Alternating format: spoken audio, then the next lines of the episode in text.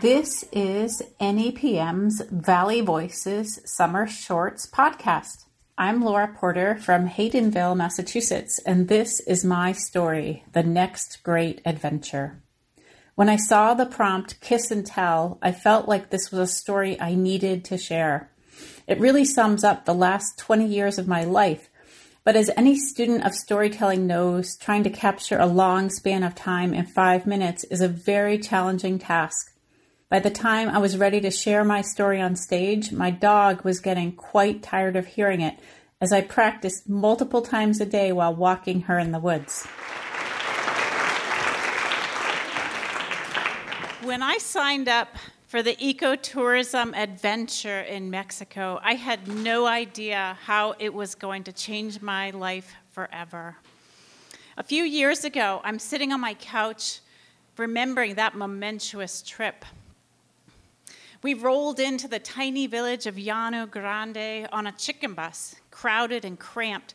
But it was clear immediately that my friend was not going to be adventuring anywhere anytime soon. He was sick as a dog. So I set out to meet our guide. Danielle greeted me with a shy smile, and we headed out to explore the surroundings together. We wandered through the woods, visited waterfalls, talked about plants and animals, and in the process got to know each other. We talked about our lives, our experiences, our hopes and dreams for the future.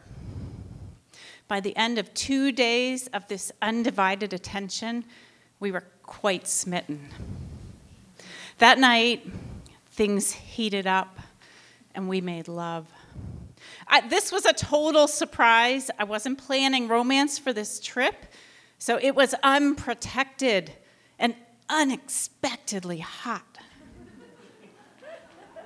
Six weeks later, I'm back in the States, and out of the blue, my boobs start killing me. And I realize I'm pregnant. Shit, what am I gonna do? Ah, I had no idea, but I had to figure it out, and soon. Over lunch, my friend Carolina gave me great advice.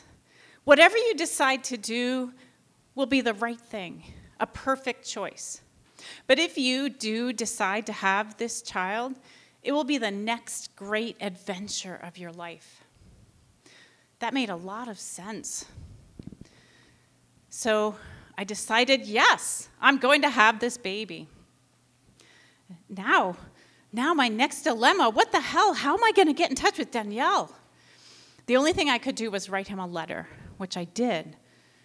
I wrote to the ecotourism agency and I asked them to hand deliver it and make sure that they told me when he got it, which they did. So now I'm, I'm just waiting to hear back. My belly's getting bigger and bigger, and no reply comes. I'm sad and disappointed and hurt because I would have liked at least an acknowledgement. But really, I don't have time to worry about it because I'm soon in the hospital pushing, pushing to deliver a beautiful, healthy, brown skinned, black haired, gorgeous baby boy. I take pictures to send in a second letter to Danielle, and I tell him I've named the baby Yano.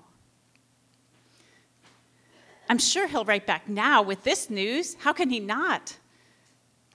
But within a few weeks, I don't have any time to think about it because I've got a screaming, colicky baby on my hands, and I have to figure out how to survive as a single mom. Time passes, Yano grows into a toddler, and then a boy, and then a young athlete, and now he's a rebellious teenager, out of sight but never out of mind as I sit on my couch thinking about how this all started, I decide on a whim I'm going to search for Danielle. And in a second, I'm looking at him.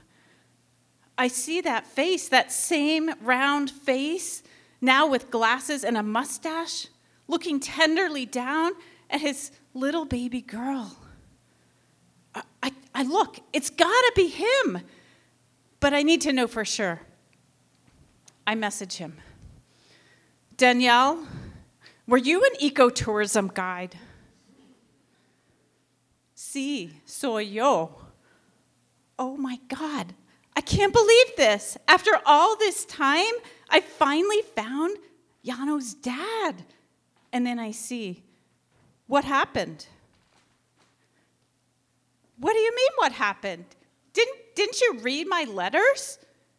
I only got one letter from you, and when I wrote you back, it was returned to me undelivered. Everything stops.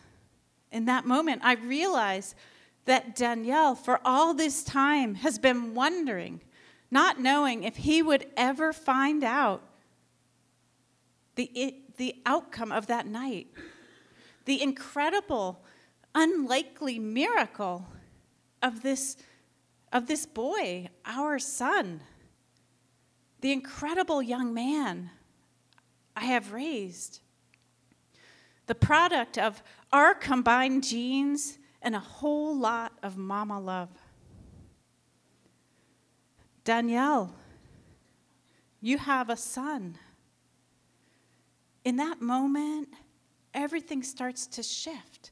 I feel all that disappointment and sadness, the story of abandonment and rejection that I've carried all these years began to slide away, replaced by a new, exciting story Danielle wants to be in Yano's life.